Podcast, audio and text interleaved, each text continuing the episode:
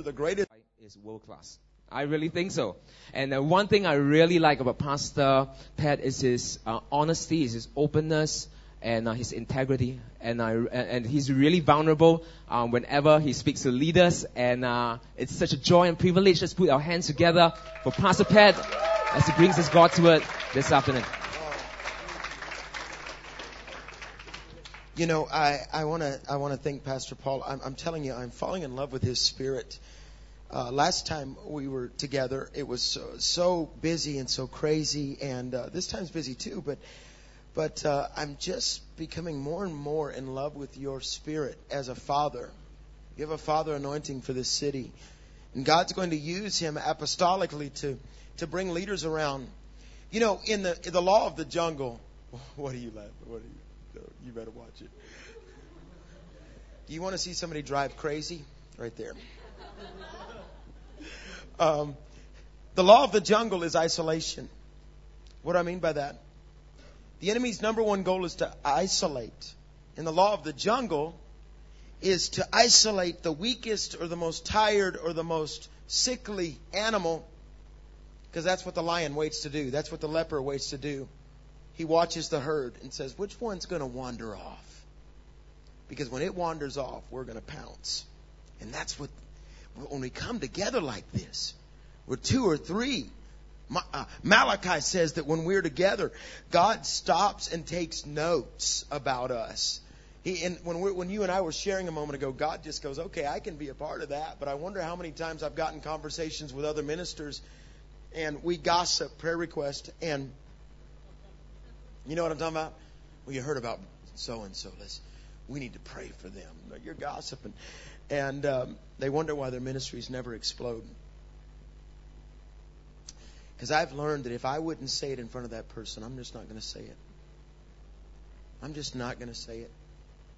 And God honors that. Power of life and death's in the tongue.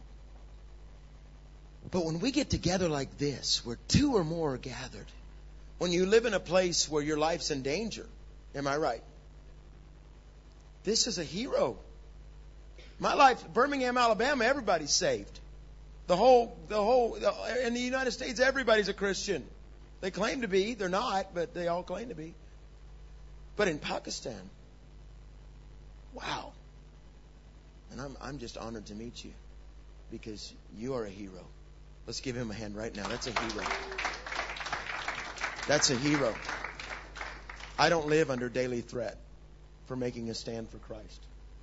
I don't live under the fact that someone could come in while I'm meeting and, and murder us because uh, what I, what what everyone's calling the Arab Spring is really the Israeli winter. The surrounding of Israel is taking place right now. That's what God spoke to me when I was praying. He said, The world is calling it the Arab Spring, but it's now the Israeli winter. It's going to get very cold and isolated in Israel. You understand that, right? And uh, I, I've got to teach something, and I didn't know what I was going to share till I got up. I did not know till a few minutes ago. I, I've wrestled it this afternoon because I want to make sure that the valuable time we have together that I, I count it such an honor to be with you. It's birthday. It's her birthday. She's she's uh, 12, and um, how old are you today? 16. Can you drive in Singapore at 16? Really? Come see us in Alabama. You can drive when you're 15 in Alabama. You can drive a tractor, and uh, you really, you really can. 15 years old, you can drive a tractor. In Houston, you can drive a truck when you're one. And uh, and so she's from Texas, and uh, and so, but happy birthday! Thanks for celebrating your birthday with us. Come on, let's give her a hand right now. I would sing happy birthday to you, but you don't want me to. It'll leave bad memories. And uh, can we have fun? Can can I can I teach on something the Holy Spirit led me to just a moment ago? That I, uh, my, I don't think anybody on this team has ever heard me share about. In fact, I've only shared, shared about it one time. But the Lord just led me there just now, all of a sudden, out of nowhere. You know, William Booth said the greatness of man's strength is determined by his measure of surrender. I love William Booth. He's one of the fellows that I'm drinking coffee with when I get to heaven because there will be Starbucks in heaven. There will be. I don't know why there's not one in this room though. And uh, I need to talk to my team. Hey, I, I haven't had a chance to introduce our team to you, but I want you to know who they are because they're heroes. These guys uh, face difficulties because they have stepped into full time ministry. Friends of theirs they graduated with high school with, or out doing their thing, partying in college. But these these guys said, you know what? I'd rather die for a generation. And I believe that the blood of the martyrs that runs in the streets runs in their veins because these are these are champions and I'm very proud of them because they did fly 38 hours. The only way we could get a good good price on a ticket was to spend 12 hours in Seattle and uh, Bo is actually from Seattle, so or uh, from from Washington, so he was able to get them some rest. But but let me introduce him to you. Can I do that? This is Tracy. Tracy's the lead singer of Through the Veil, our band that travels the nation ministering. Tracy, would you stand up and tell everybody hi? Go ahead and greet them. This is Ashley. Ashley is brand new to our school of ministry. She's from Houston, Texas.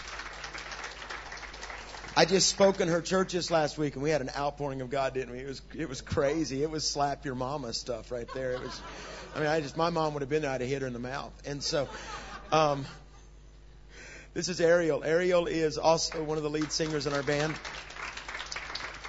and she is from Colorado, and where they had uh, two inches of snow today. You didn't know that, did you? Actually, you did? How did you know that? You, you didn't watch the news. And uh, then we got Bo Steele. Bo Steele's dad is one of the guys that uh, does the big, he's a big beast. He's a freak of nature. And uh, he's one of my dearest friends in the whole world. And his dad travels blowing things, you know, breaking things and breaking bricks and power team stuff. And uh, I've known Bo since he was a little boy. And uh, he is also a world class drummer has played with different symphonies and other stuff, and he could be traveling the world with a with a rock band right now that tried to get him to join, but he said, you know what, I just want to go t- change a generation. And I'll never forget many years ago when he was in junior high, uh, we talked about someday he would be a forerunner, and I'm just very very proud of him. And uh, and then uh, go ahead and greet everybody, Bo.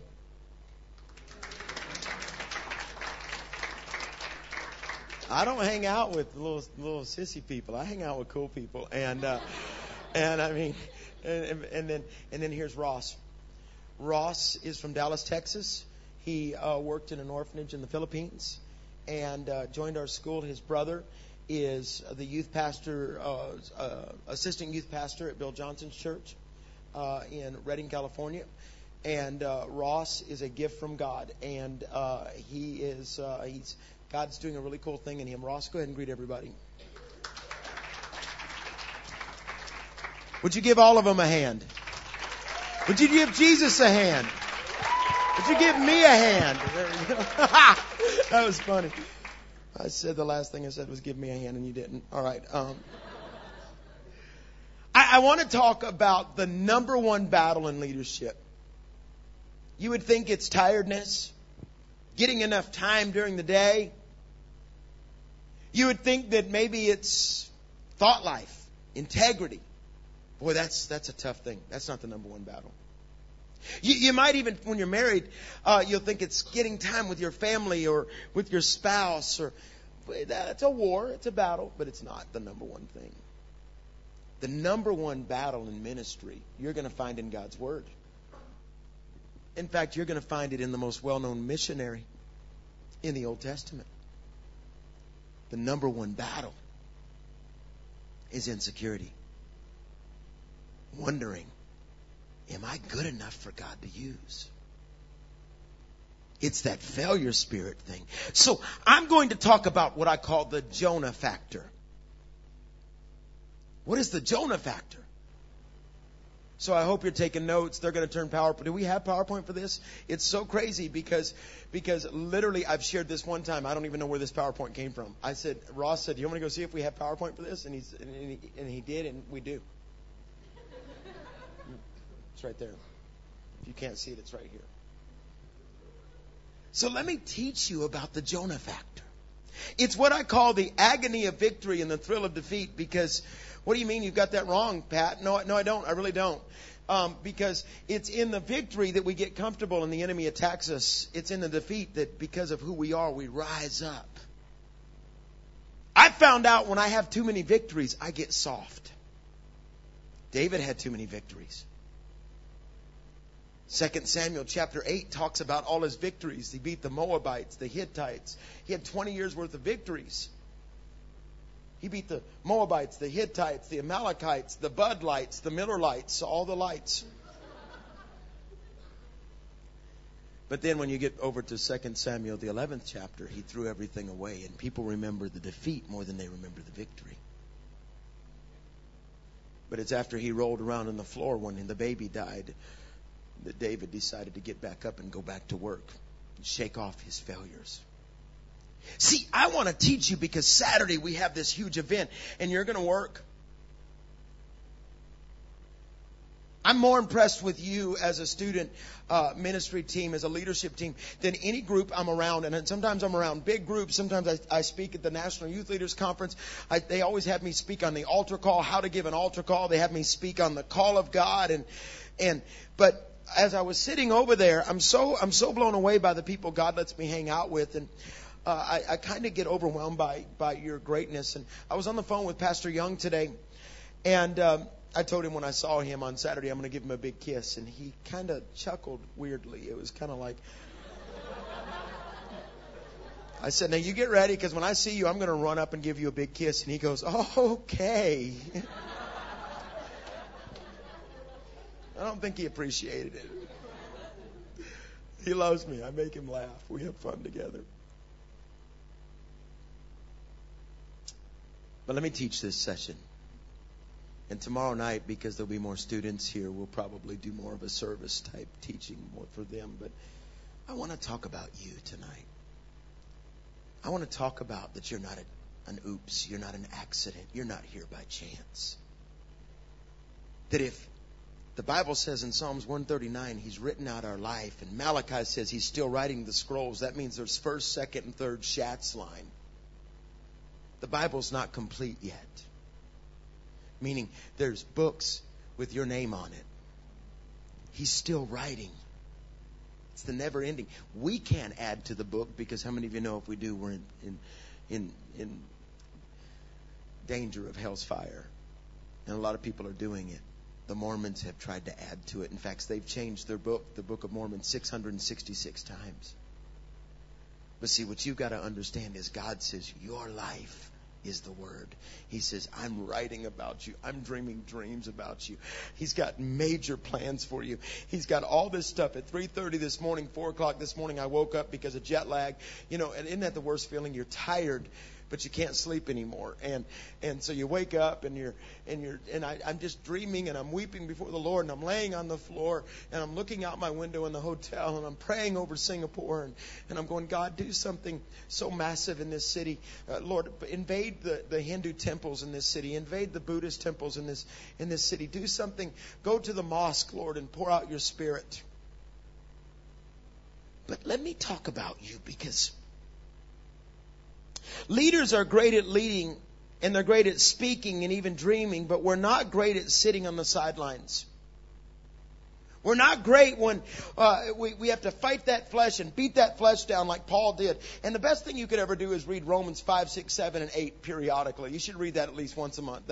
Those chapters, 5, 6, 7, 8, because it's all about the flesh. It's all about how to defeat the man that tries to rise up. That the two people that live inside of you, the flesh man, the spirit man, they're always at war. It's Jacob and Esau at war inside of you all the time. Which one's going to come out first? Which one's going to grab hold? And I battle that constantly because there's days where I'm just not a very good Christian. I'm not what I need to be. Now, I love Jesus with all my heart and I don't run out and sin, but there's days where my attitude wins or my tongue wins or eh, I just kind of, and I have to go and apologize. I, I, I have found out if you're really a great leader, you should live your life never having to say you're sorry, but because you're a great leader, you're going to say you're sorry a lot. Are you with me? I walk up to my team and go, boy, I blew it on that one. I was just wrong about that. I'm so sorry. Because I never want to be that leader that is better than the apology. Because an apology opens the door to the heart. Are you with me? I'm reminded uh, of Micah chapter 2, and I read this sometimes when, when I get a little weary. In verse 13, it says, The one who breaks open the way will go before them. Listen to me. You cannot break open the way. You can't make doors open for yourself. He has to do it. If God doesn't do it, then it really wasn't that great. But I read this, and there's a reason why I'm reading this, and we're going to go to Jonah. We're going to read about Jonah. You kind of got that with the whale, the worm, and the fact that I call it the Jonah factor. Now watch. The one who breaks open the way, in Micah chapter uh, 2, verse 13, it says, The one who breaks open the way will go up before them. They will break through the gate and go out, and the king will pass before them, the Lord at their head. This is the prophecy of him who goes in front of us. How many of you know God always goes in front of you? Are you still with me? But I want you to look at a verse that we'll go to, and it's not in the PowerPoint, so don't don't search for it. But uh, I'm going to go ahead and read out of the book of Jonah. Everybody, open your Bibles to Jonah. Remember where it's at? It's Amos, Jonah, Obadiah. Look, look at Jonah and go to the very end of Jonah, the very last two verses. Oh, really? The last verse.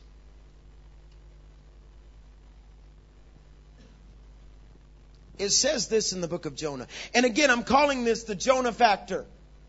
The Jonah factor is what can harm this coming Saturday for Chicken Out. Because it really isn't how well you speak or how well you lead your cell ministries that matters. It's what you do up here and in here. It matters. Do you know who's going to be honored more than us in heaven? The little old lady that spent hours praying for you and I, the ones we never met. There's going to be special crowns in heaven for those. And you know why you haven't died yet? Because the Bible says we get five different crowns, right? That we get to throw at his feet as a dowry. You know, do you know why you haven't died yet, why you're still on this earth? Is because your crown will either be too big or too small. Meaning either you got a big head or you're too insecure. When we get to, when we get ready to die, it's when the crown will fit. Because God's already always already measured the end of your life. He's already measured. The Bible said that Solomon, he's already measured how big the crown will be for you.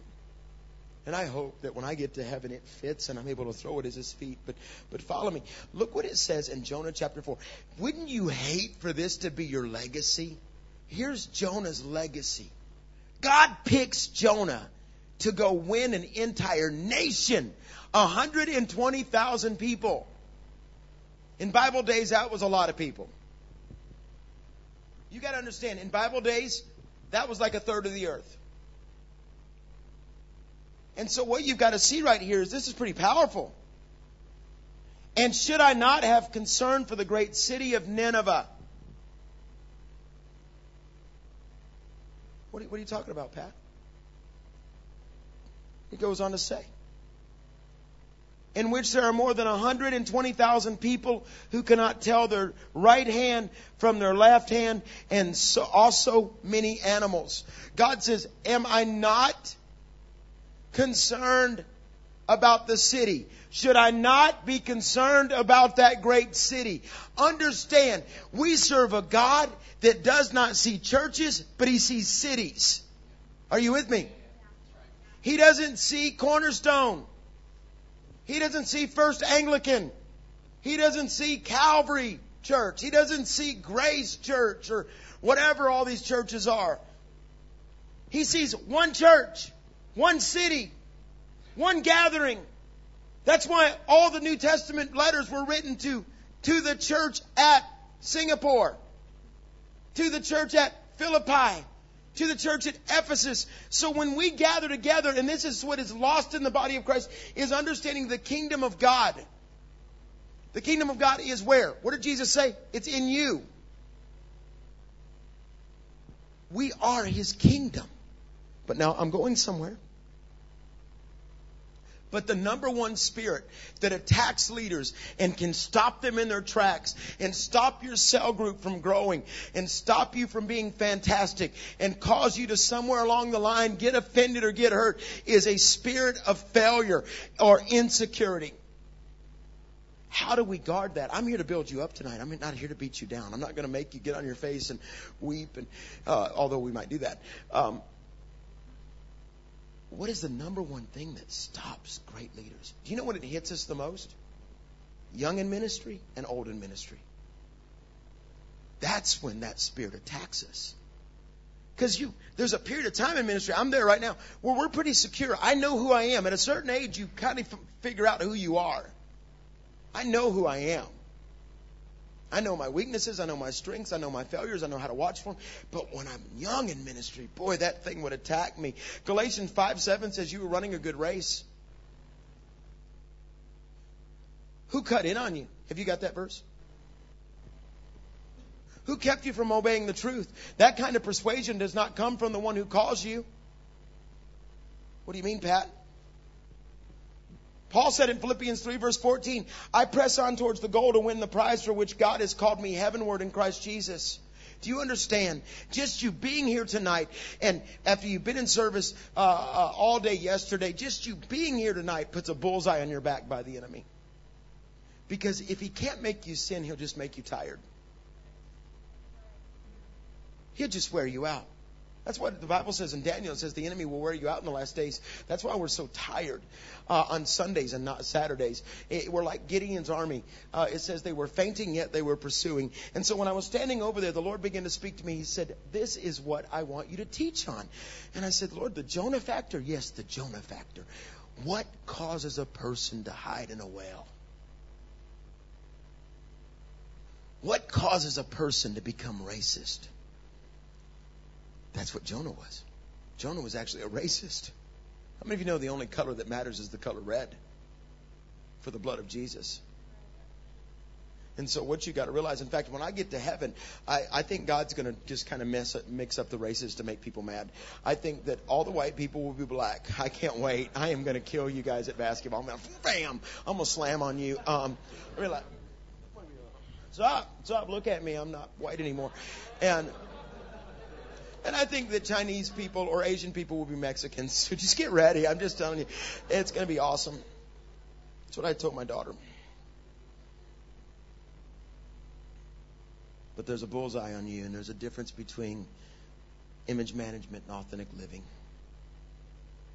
Are we the real deal when we walk out there? Do we invade space? Do demons dive out windows when we walk in? Is there something about us? Did I ever tell you the story about the time that Ben Ragsdale used to be our youth pastor uh, of my church, but he came here with me one time. In fact, he led his dad to the Lord in the middle of the night here on the phone that he had been praying for his whole life. And I'll never forget. Ben and I went for a walk one time, and there's a there's a Hindu temple a couple streets down back there. You know where it's at? So Ben and I were just went for a walk one day, and and there's a Hindu temple, and this really happened.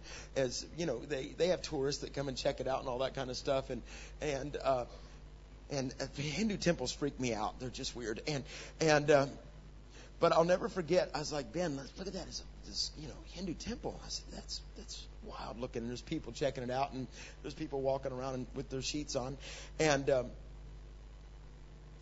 and every time I would go to step on the parking lot, because we were going to walk up and look at it.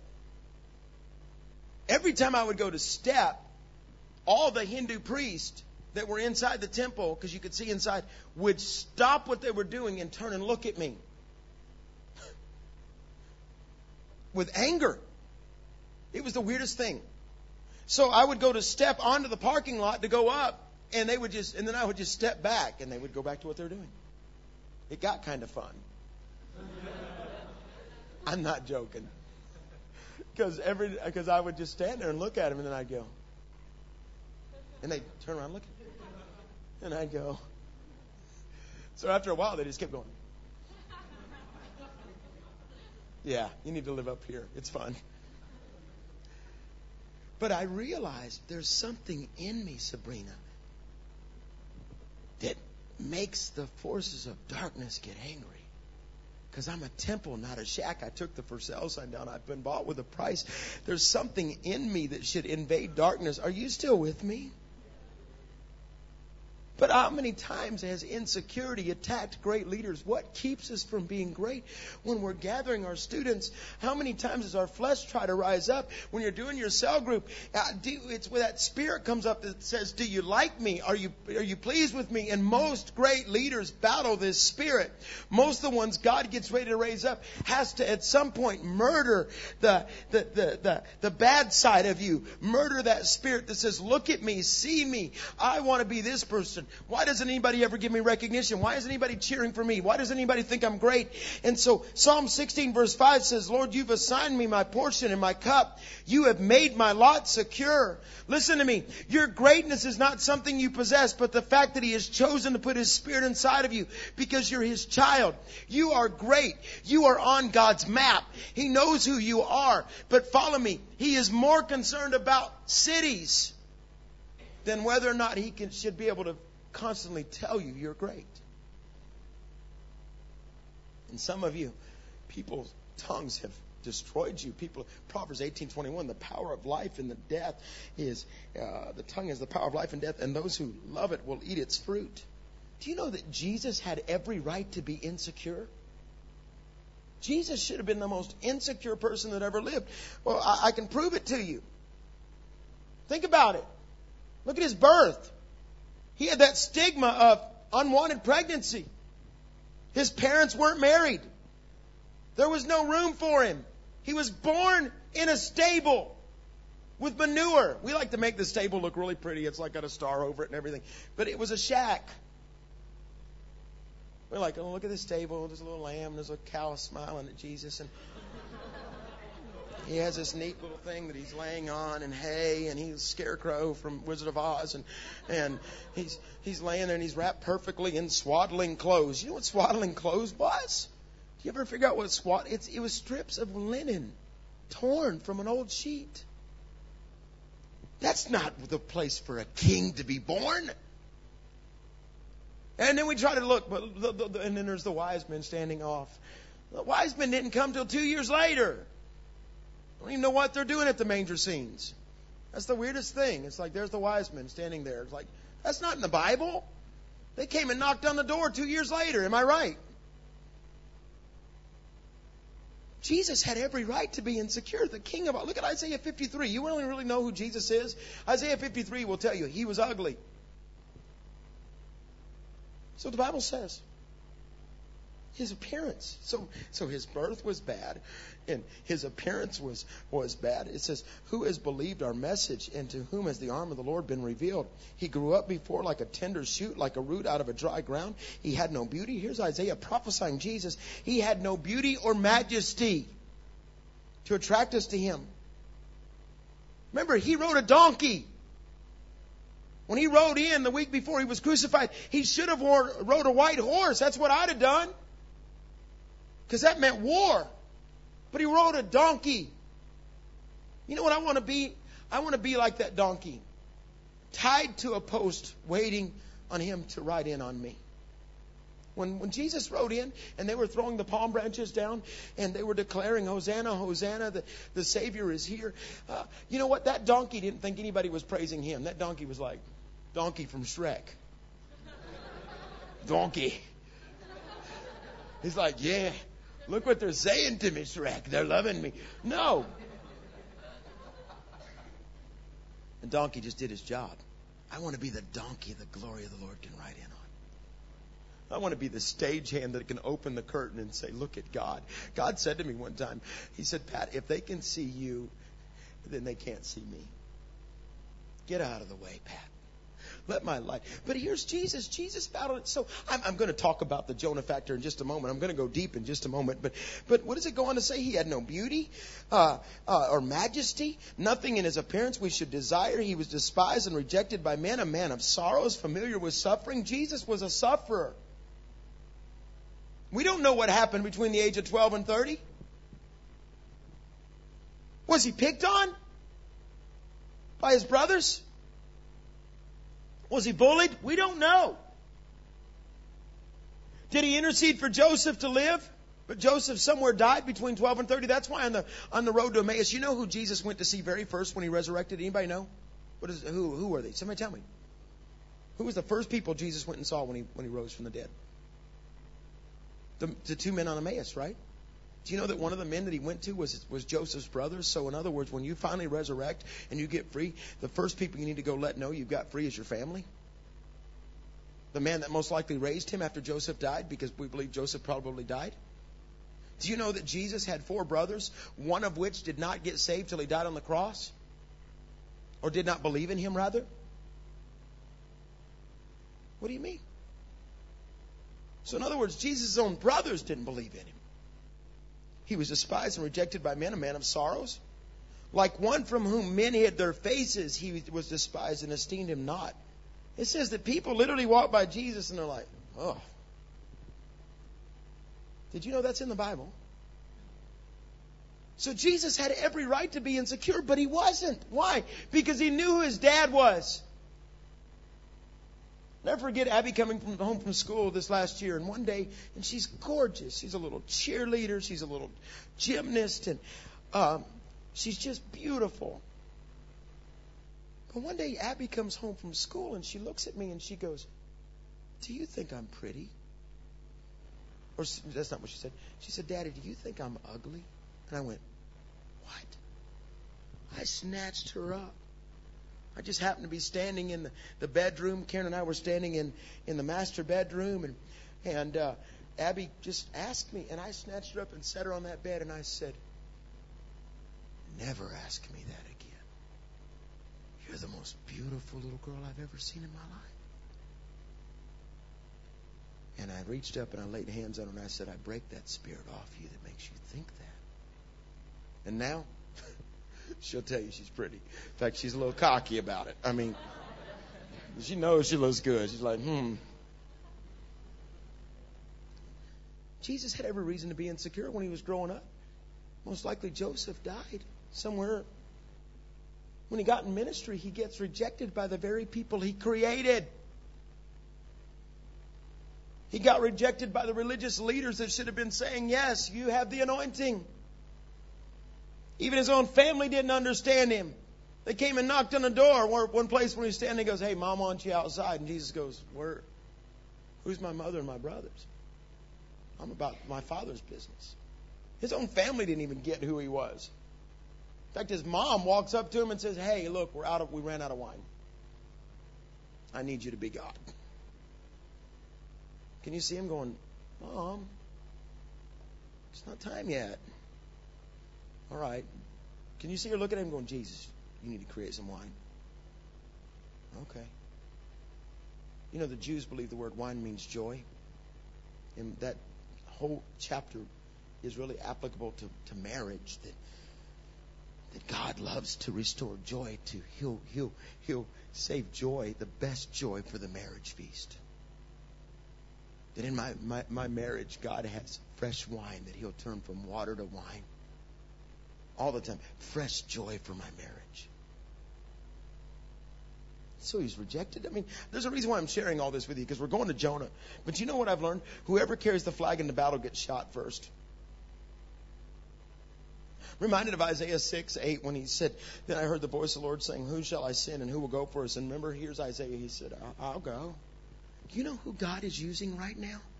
The ones that are simply saying, I'm available. Watch, because I'm going somewhere. But every single leader faces seasons where they wonder if they're really making a difference. Do you ever, when you walk out of your cell ministry, wonder, am I making a difference? You ever felt that way? Boy, I do. Especially junior hires, because they're just like, they're just, they're just scattered. They're like, hey, would you read that scripture? Can we go watch TV? I mean, want to play a video game? God loves me. Awesome. Let's get into the Jonah factor. In Jonah chapter 1, it says this, looking at verse 1. The word of the Lord came to Jonah, son of Amittai. Go to the greater, great city of Nineveh and preach against it, because its wickedness has come up before me. I love that right there. Again, not only does your sin come before God, but the wickedness of a city comes before God. But Jonah ran away from the Lord and headed for Tarshish. Tarshish. He went down to Joppa, where he found a ship bound for that port. After paying the fare, he went aboard and sailed for Tarshish to flee from the Lord. Psalms 30 verse 6 says this, When I felt secure, I said, I will never be shaken, O Lord. When you favored me, you made my mountain stand firm. But when you hid your face, I was dismayed. The worst thing that can happen to anyone that wants to be used from God, by God is to feel like God no longer looks upon them. Let's talk about the Jonah factor. What happens when a leader sees great victory but decides to walk an offense? I have learned I have to live my life not looking in the mirror but looking out a telescope. What do you mean, Pat? How many times as a leader do we stand in front of the, the, the mirror and we basically say, mirror, mirror on the wall, who's the greatest preacher, the greatest leader, the greatest cell group leader of them all? And God's saying, get out of the mirror and start looking out a telescope. Start looking out the window again. Because it's not about us. It's not about the image that we represent. It's about who He's called us to. Do you believe that? Would you give Him a praise offering tonight?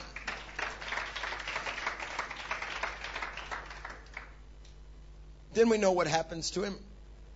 We know that Jonah goes and jumps on a, a, ship, and, and I have found out when someone is walking in disobedience in any area of their life, they're going to cause storms for everybody else around them. So all of a sudden, he's floating in the ship, and the storm comes up. And I mean, it's a horrible storm. And all of a sudden, the captain, a heathen, gets a realization. Somebody, you know why I believe that is? I believe that on that ship, everything was perfectly sunny around it, but right over it there was a storm. That's the only way he would have figured out somebody sinned. Somebody's just been disobedient. I believe that when we rent the video on this in heaven, because I'm going to go to the video store in heaven because I want to see all the cool stuff. I want to see the walls of Jericho go. you know what I'm saying? I want to see David dance in his underwear through the streets because I do that at home. And and uh, there's a lot of things I want to rent when I, you know, that I, I want to see in God's Word. I want to I want to see them holding up uh, Moses' arms, and every time they dropped it, the battles, you know, they start losing. Hold them up. Oh, it's like it's like you know what I did at the Hindu temple. It was awesome. This kind of thing. There's so much I want to see in God's word, but I honestly believe that the reason why they knew there was sin on the ship is because the storm was over them and nobody else. All around them is all these other people fishing, and they're like, dude, it's like there's a storm just over that boat.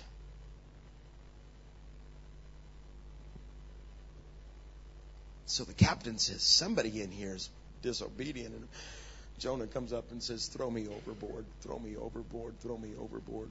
And they threw him overboard, and the storm stopped. We all know the story, right? Then what happens? Then next thing you know, he's in the belly of a whale. This isn't some just allegory that God created to try to show about obedience. This really happened. This isn't a fairy tale. This is the number one argument that secularists will use that God's word is just a bunch of allegories. They'll say there's no way there's a whale big enough that could swallow a man, he could sit inside of it. You haven't thought of my God. And so we know the whole story. He gets in the well, he's in the belly of the well for three days. That alone will tell you that most likely when he got spit out, when he rode, he's the only person to ever serve some throw up, some regurgitation. All of a sudden, the whale just goes, Dude, you're making me sick. How you to make a whale sick? Can you see the whale going, Well, not feeling too good. Think I swallowed some disobedience. Feeling a little rumbly. And here comes the white albino of all prophets because the very acids in the stomach of that whale would have turned him so white. His hair went from being brown to white. The brother comes out looking like scary. I'd have got saved in Nineveh too if that come walking up. Either that or they're like, dude, all right, I'll get saved. Just go bathe. Then Jonah 3, verse 6 comes. And when the news reached the king of Nineveh, he rose from his throne, took off his royal robes, covered himself with sackcloth, and sat down in the dust. Then he issued a proclamation. This is after Nineveh gets saved. It's the only entire city saved in the Bible by the decree of the king of his nobles and his nobles do not let any man or beast herd or flock taste anything do not let them eat or drink but let man and beast be covered with sackcloth. Let everyone call urgently on god because jonah says god's going to destroy your city. He was sitting there today and all of a sudden it popped on up on his ipad that you are all going to hell that you're all a bunch of heathens. The king radically gets saved. That's called influence when you start touching the topper, the top echelon of leadership and government. Watch. And it's been prophesied. Listen, I can't wait to sit down with our president and tell him protect babies. Protect marriage.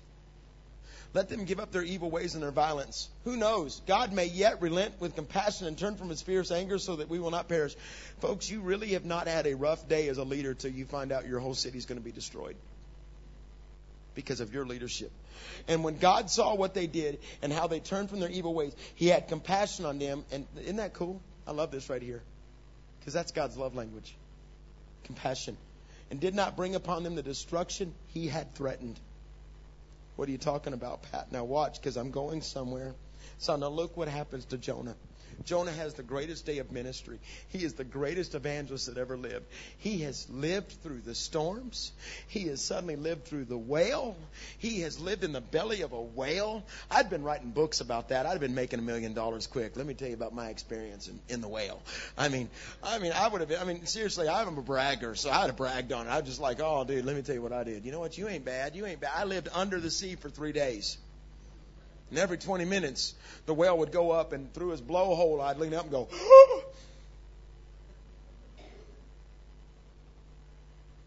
But then look at Jonah chapter 4. But Jonah was greatly displeased and became angry.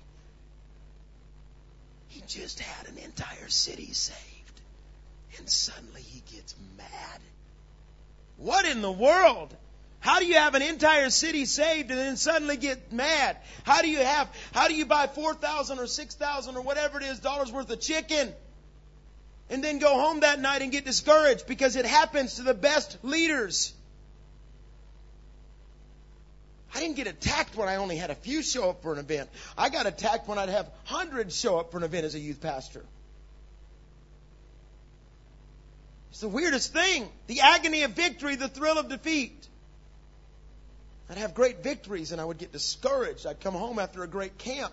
Look what it says. He prayed to the Lord, Oh Lord, this is not what I said when I was still at home. That is why I was so quick to flee to Tarshish.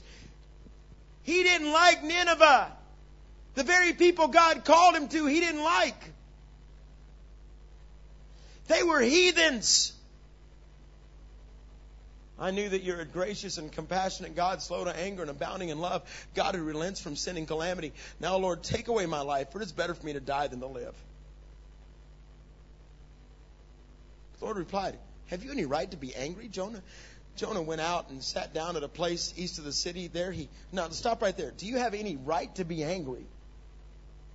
That's a question you better uh, uh ask yourself every time your flesh rises up. Do you really have a right to be angry? Because next time you think you have a right to be angry, live in His world. That's when you have a right to be ticked off. That's when it's real easy to hate Muslims.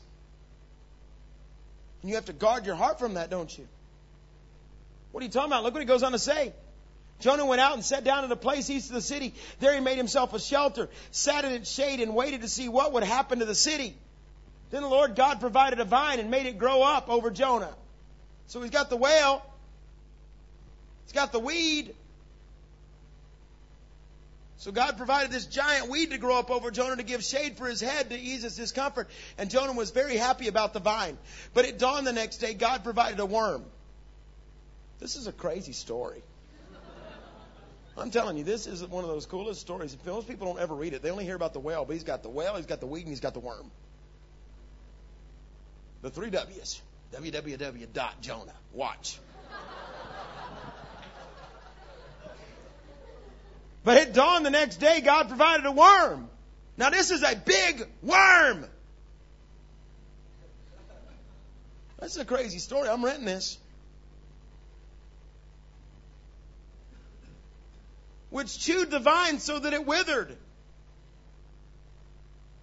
When the sun rose, God provided a scorching east wind, and the sun blazed on Jonah's head so that he grew faint. Jonah was a big baby. Watch. He wanted to die again. And said, It would be better for me to die than to live. But God said to Jonah, Do you have a right to be angry about the vine? He's mad about the whale. He's mad about the people getting saved. He's mad about everything. I do, he said. I'm angry enough to die. That sounds like something my mom would say. You make me so mad, boy, I just want to die. But the Lord said, You've been concerned about this vine, though you did not tend it or make it grow. Oh, oh, oh, er, stop the car, put the brakes on. We get mad about something we have no power to make happen. God says, You're getting mad about something you didn't cause to happen. If the, your cell explodes to hundreds or it runs to, God says, It's not your concern. Do what I tell you to do. And if it grows, it grows. But just like you can't take credit when it explodes, you better be careful taking a failure spirit when it doesn't. It sprang up overnight and died overnight, but Nineveh has more than a hundred. There's that last verse, the last scripture. God ends Jonah with a question mark. The whale, the weed, the worm, and the question mark. I love that. This is the only book of the Bible that ends with a question mark. Why? Because I got what you got to understand is God says, Shouldn't I be concerned about the city? Write this down. Number one, I'm going to hurry. Compassion and justice is God's love language. Those are two things that God operates with compassion and justice. That's what He said in His Word. God is all about compassion and justice. Number two, do you really have a right to be angry? Proverbs 3 says He directs your path. As long as I'm walking in, and you know what, let me just say this. When God closes a door or a door closes, what we don't understand in ministry especially, rejection most of the time is protection. When God doesn't open a door up for you or make somebody like you or whatever it is, never take it as rejection, but realize that rejection when you're walking pure is protection. You may not understand why a certain group of people don't want to be your friend. Or how come I never? God is protecting you from those people. Because I travel the nation, sometimes I'll be like, Lord, I'd really love to go preach at that church. And it doesn't happen. Now, He usually gives me what I ask. I don't want quail, I want manna. And God still knows the recipe to manna. And He knows that I won't hoard it and I won't try to hide it because it'll turn to worms. But what you have to understand is, I have learned that when God doesn't open a door I ask Him to, rather than getting offended, I go, wow, He was keeping me from something. Thanks, Dad. Thanks, Father. Thanks for guarding me. So rejection is not rejection when God plans on it being protection. Are you with me?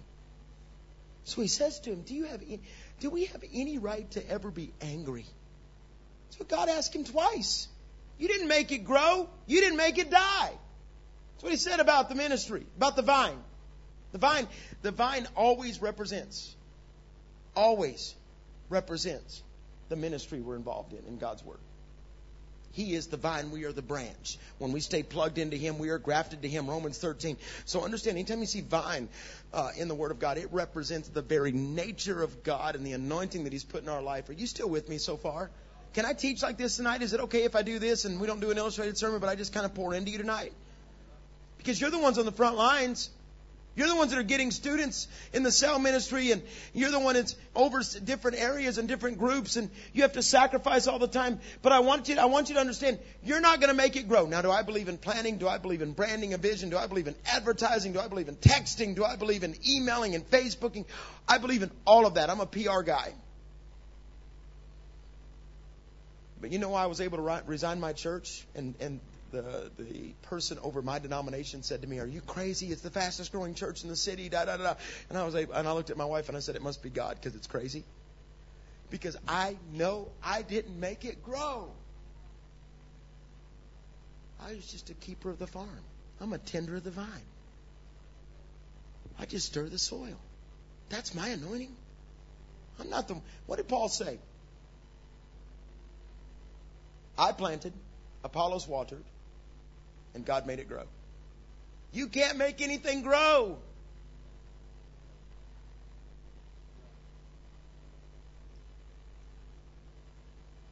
You know what I found out? Number three, it's easy to get offended when people don't know your war.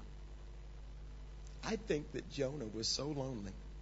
He got offended that they didn't realize. I think he thought they should have been giving a parade for him. Here's this great prophet. Build me a building and take an offering. But you know what they did? They fell down before God, not before man. They, they rented their clothes. They laid in the dust. They did not eat until God had compassion on them. I think Jonah's going, Hey, I'm the one that preached. They didn't even look at Jonah. They heard his words, but looked at God. Are you still with me? And God will allow you. Remember what happens? It says he caused a vine to grow up. I mean, that should have freaked him out right there. He's already rode in a whale. Then a weed. God says, I'll, call, I'll cause the ministry to grow up around you to shelter you. Why? Because listen to me. He will allow you to rest for a season. You're supposed to rest as a leader. Write that down. God gave him a good night's rest.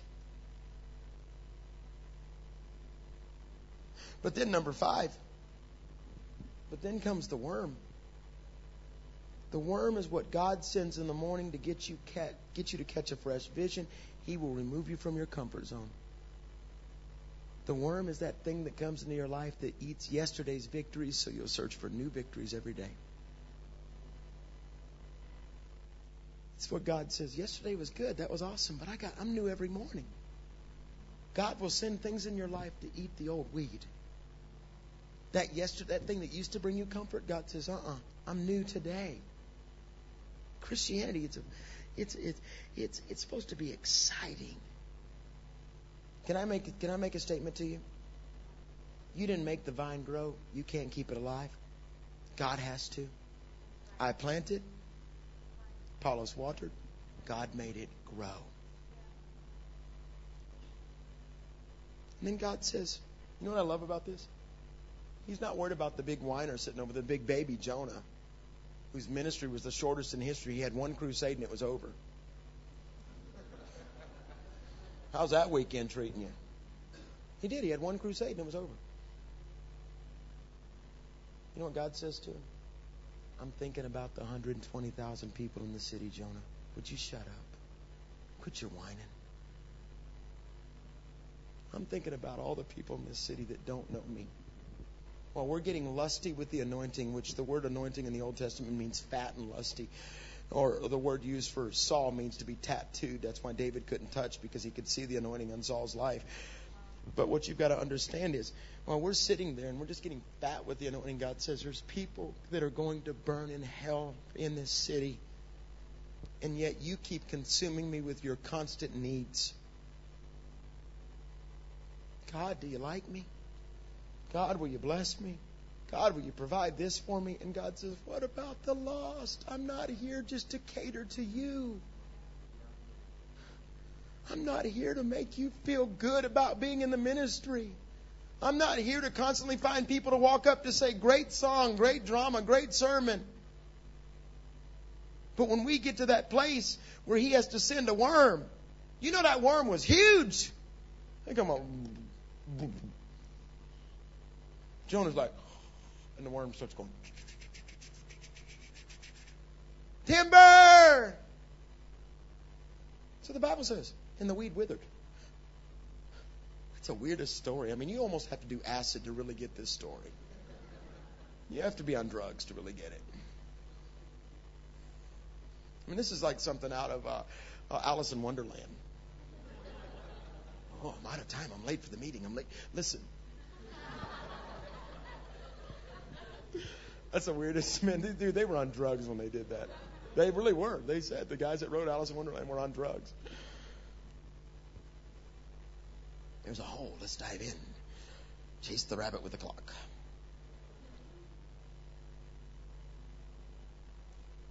He wanted Jonah to live in the heat, in the sun. S O N, not S U N. He said, Hey, not comfort zone. We're not called to live in the comfort zone. We're called to go after them. Jonah should have been preaching about the worm. I mean, I'd already wrote a book about the whale. I mean, it would hit the presses. My experience in the belly of a giant whale by Patrick H. Schatzline.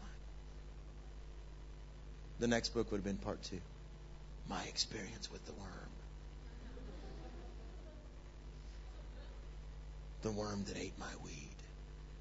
this is crazy, isn't it? I'm telling you, it's like something out of Mexico. Watch.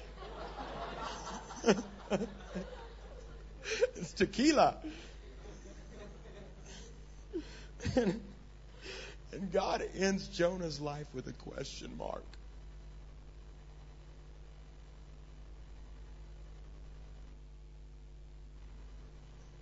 I don't want my ministry to end with a question mark. It's Galatians 6 9. Don't grow weary in well doing, for you're going to, in the proper time, you'll produce a harvest. It's 1 Peter 1, verse 13. Therefore, prepare your minds for action. That's what it says. 1 Peter 1, verse 13. Prepare your minds for action. Be self controlled.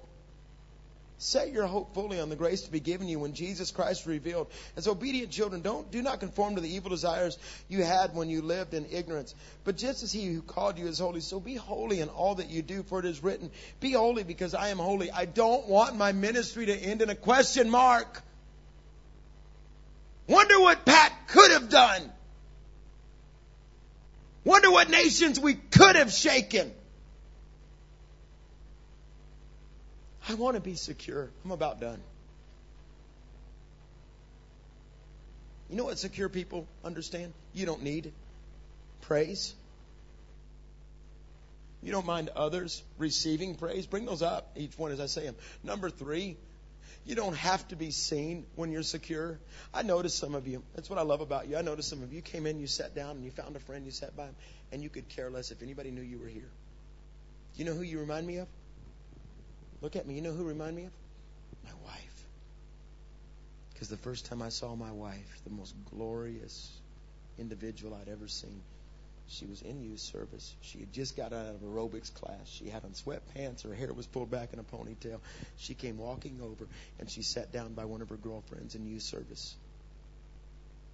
And I went, I'm gonna marry that girl. It was lust at first sight. I'm not. I mean, I was just straight up.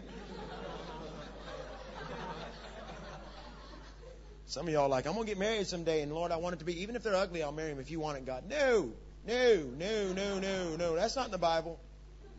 He says he gives me my desires. Amen.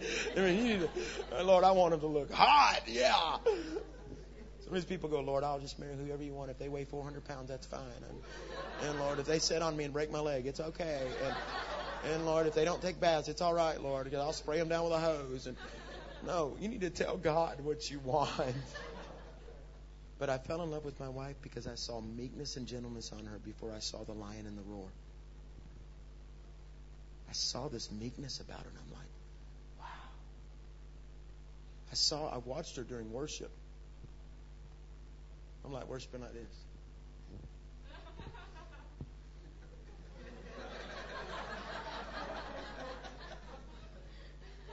well, thank you for your creation. You know what I'm saying? Lord, I praise you for all that. You did good, God. I mean, I don't know how you pulled that off.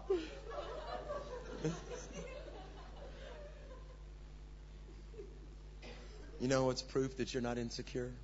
You don't have to be heard. Number five, you serve because you enjoy it. You're the first to help and the last to sit you have an acute sense of others' needs. You can tell when somebody's walking through something. This is when this is proof that you're a secure person. You desire much but will only ask for little. You realize that winning consists of losing sometimes. It means I'll say I'm sorry even if I'm not wrong because to win you have to lose. And number 10, you hold your head up high, your pride down low, and your spirit keeps soaring.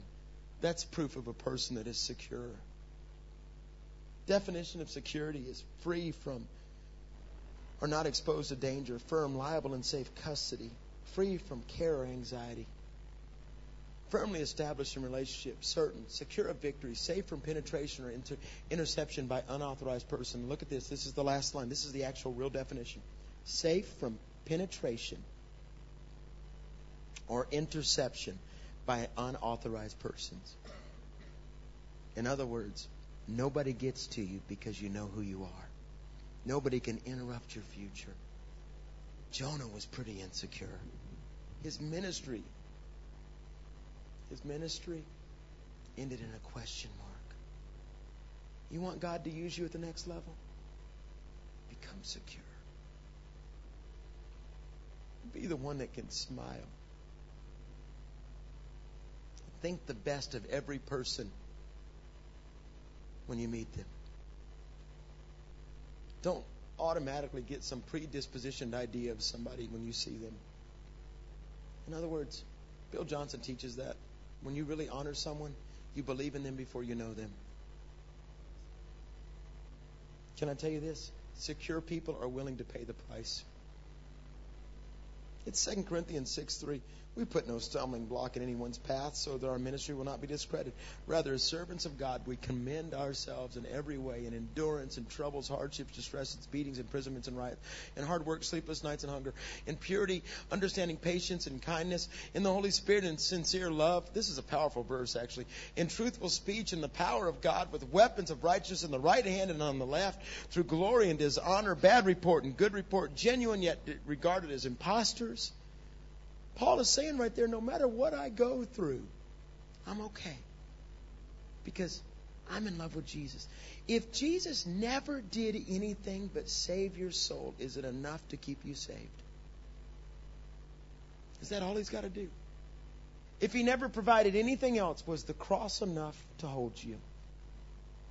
Because I was the glue that held him to the cross. The nails did not hold him to the cross. I did. And what started at, at what started as a selfish act under a tree with Adam and Eve ended with a selfless act on a tree for me. See, what you've got to understand is we serve a God that says, "I want to use you so powerfully, but please don't don't end as a question mark." You know what I think Jonah's biggest problem was? He didn't have a team. He was by himself. Every leader has to have a team. I hope that when you get done speaking on Sunday afternoon, or or or you get done speaking, whoever gets the, the people walk up and you don't need this, but they just go, "Thank you for that word." See, whether I like it or not, and I've preached to the world.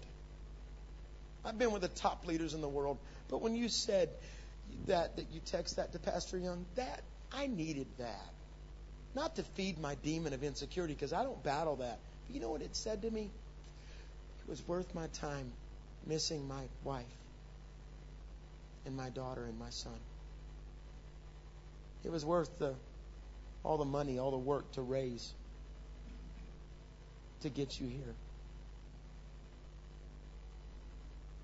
What I'm trying to say to you is when you come into this group right here, be the ones that look at each other and say, You're beautiful.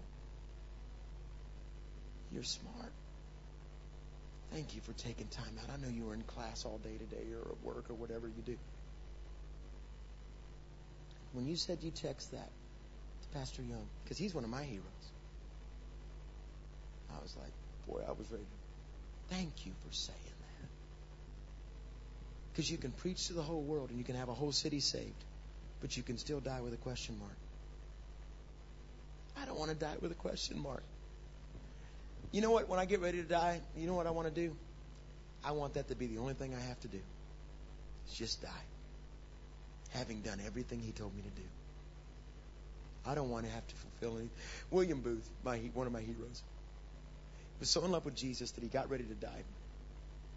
At this point, they're in 120 countries, and the ministry has exploded. His son was going to take it over. But William Booth could care less about all the paperwork to get that ready. So he's laying on his deathbed, and his son comes in and he says, Dad, General, we need you to sign your name on the dotted line, or else the ministry will die with you. And he says, "Oh no, son, I don't want to write my name. I don't. What if I die? What if I? What if I die and as I'm dying, I write my own name? I want the last thing I say to be Jesus. No way, I won't do it." And he turned over. He's dying. He's about to die. Family's gathered around the bed. And they go, he goes, Father, I need you to sign this. The government, the English government, they'll take everything from us if you don't sign your name. And he said, Then give it to me. He said, Here, Dad, just sign by the X. So William Booth, the great general, greatest youth pastor in history, by the way, raised up the orphans on the streets, sent them out in masses. Signs. Turns over looks at the wall. smiles, and dies. He saw Jesus died. They all wept over the great general. They all cried, and they're gathered around the bed. And as they walked out in the hallway, his son looked down at the contract. And he smiled. Because where the X is, where he was supposed to write General William Booth, he wrote Jesus. So the last thing he did was say Jesus. I want the last thing I do to say Jesus. I want I want to be the person that when you know, I think about Jesus in Mark chapter 3, it says that the, the Pharisees went about and began to plot against him. But what did his friends, what did his disciples do? They got a boat ready for him. Because the Bible says, whenever the evil spirits saw him, they fell down before him and cried out, You're the Son of God. We all know the story. Jesus withdrew with his disciples to the lake and a large crowd from Galilee. Jesus couldn't go any, he was a rock star. He couldn't go anywhere without people bothering him. That's why he prayed in the lonely places. And by the way, that lonely place I taught the, the staff this morning means regions waiting to be shepherded. In other words, Jesus prayed where you're supposed to launch cell ministries. The lonely place is the place where there's supposed to be cells. Get him a bow. Every leader needs people around him. Jonah didn't have a team. Every leader feels crowded. Evil spirits know when to approach a leader. Look, they went to, they went walking right up to Jesus.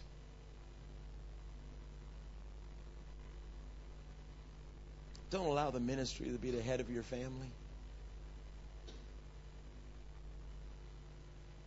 Here's what I want to say to you. Because some of you are having secret battles here between the two ears, between the two places where you hear the voice of God, is the place where the enemy gets in. The battlefield of the mind. That's why it says crucify your mind.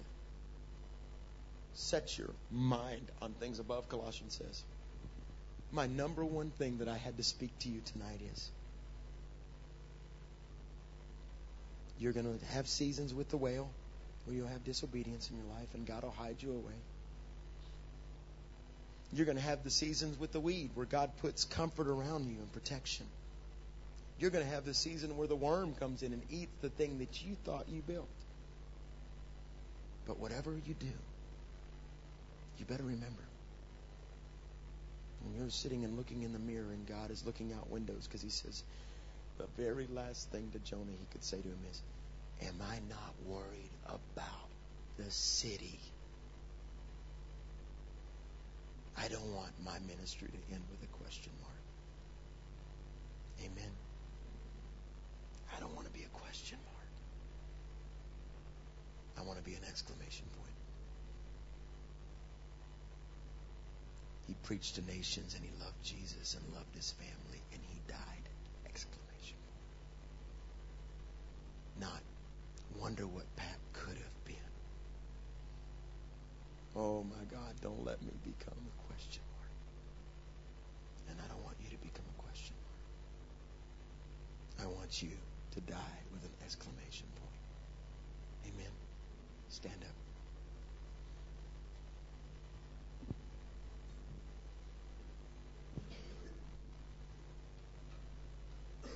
Come gather across the front.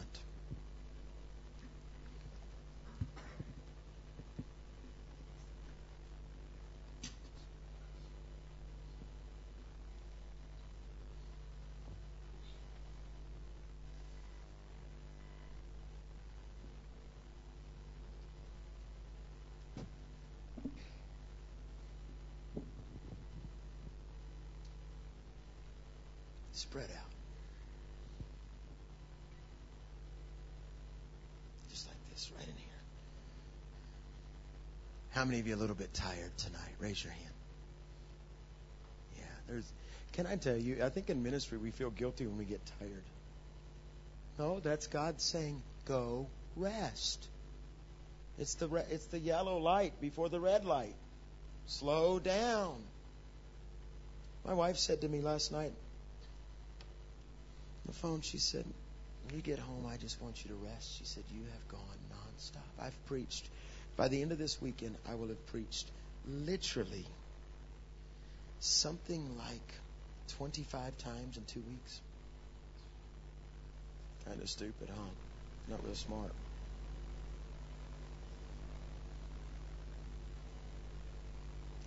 But can I tell you something? We need you.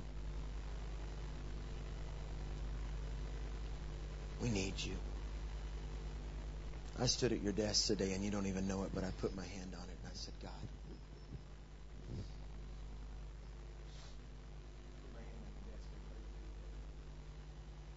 because you're so anointed. You have the gift of encouragement, Gary. Here's what I want to speak to you before we go tonight. We need you.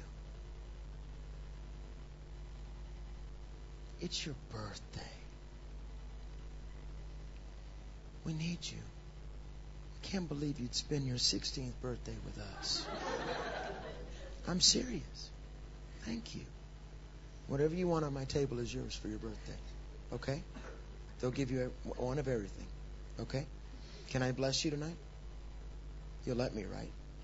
If you're my daughter, my daughter's like, yeah, what else you got? I mean, that's why Abby's like, Yo, you got some more? You got some money in that box? Lord have mercy, I'm in trouble with that little girl. She was, she's always like, Daddy will buy it for me. And I'm like, yeah, I will. Nate's like, Dad, can I borrow some? No, no, go get a job, Nate.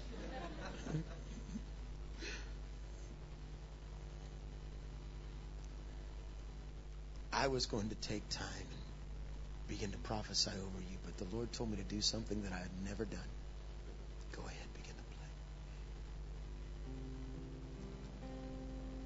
Want you to lift your hands.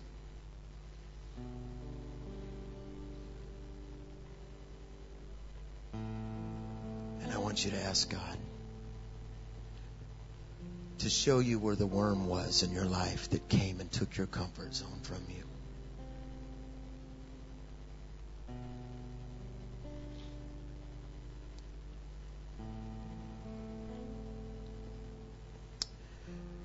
That thing that happened to you that rocked your world.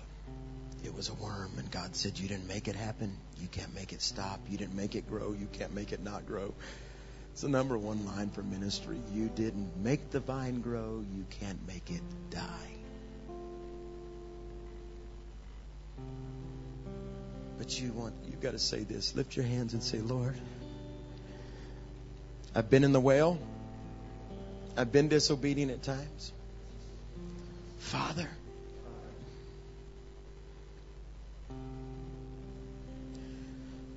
I've had weeds in my life, vines that you've grown up. I've had worms that have come and eaten my comfort zone. But here's the big question. Now, watch, here you go. But say, Lord, I don't want to end with a question mark.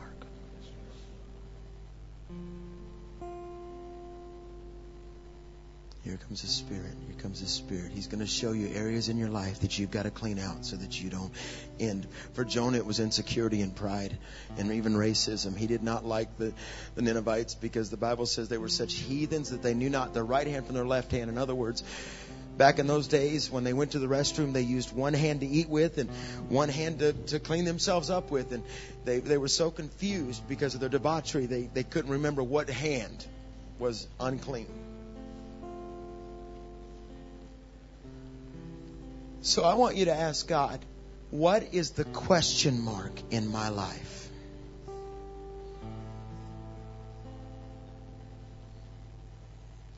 Say this out loud. Change my question mark to an exclamation point.